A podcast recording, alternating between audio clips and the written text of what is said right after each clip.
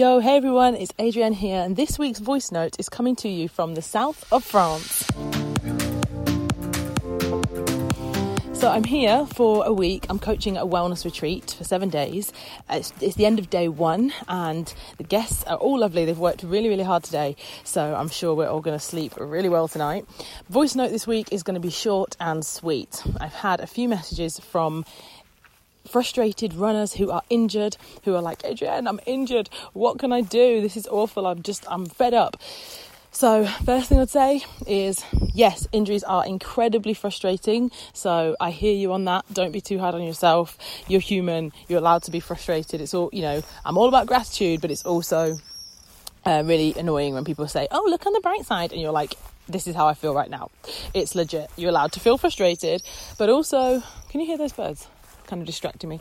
But also, just remember that in the moment, like this time right now, if, say, for example, if a physio said to you, okay, you've got to be rest for six weeks, it feels like such a long time. You're like, no way, six weeks. But actually, think about your entire year, think about your entire life. Six weeks is not that long, or whatever the time period is. And it's better to completely rest and completely heal and be back at 100% than it is to rest for a little bit. And then as soon as it starts feeling like 50% better, you're like, oh, okay, I'm going to start training again, I'm going to modify modify things. It doesn't hurt when I do this. And actually, you're just going to prolong that injury. You're just going to just going to make it last for longer. So take the time if you can to completely rest, completely recover, and hopefully, yeah, you'll be back out there training really soon. Um, but also, I think it's a good opportunity to, you know, if your body's injured, sometimes, you know, we're human beings, we're not robots. Sometimes we get injured and that's that.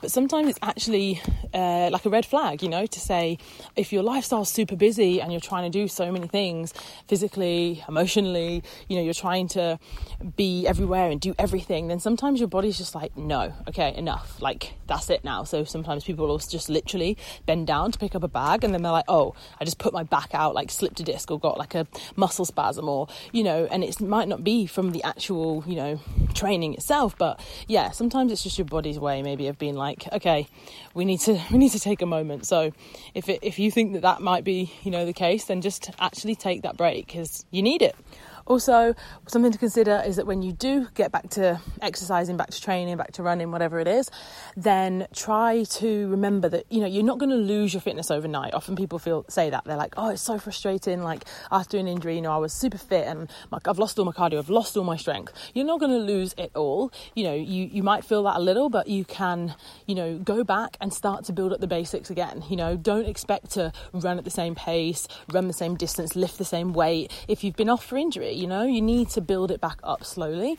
And and don't let that try not to let that frustrate you and feel like oh you know yeah I've lost it. You've got muscle memory. Your body can if you've done it before you can do it again. So just enjoy the process. Enjoy the process of being like okay you know I'm making a comeback. I'm building up the steps.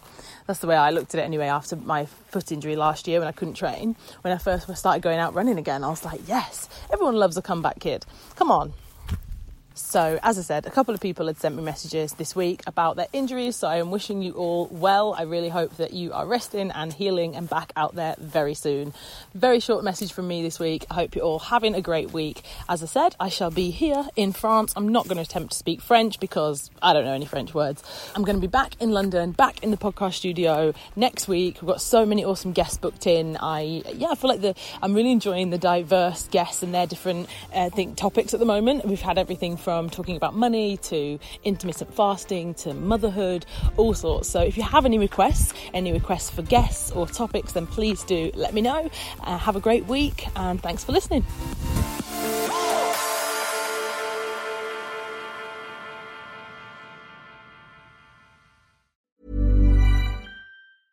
Mom deserves the best, and there's no better place to shop for Mother's Day than Whole Foods Market. They're your destination for unbeatable savings, from premium gifts to show-stopping flowers and irresistible desserts. Start by saving 33% with Prime on all body care and candles. Then get a 15-stem bunch of tulips for just $9.99 each with Prime. Round out Mom's menu with festive rosé, irresistible berry chantilly cake, and more special treats. Come celebrate Mother's Day at Whole Foods Market.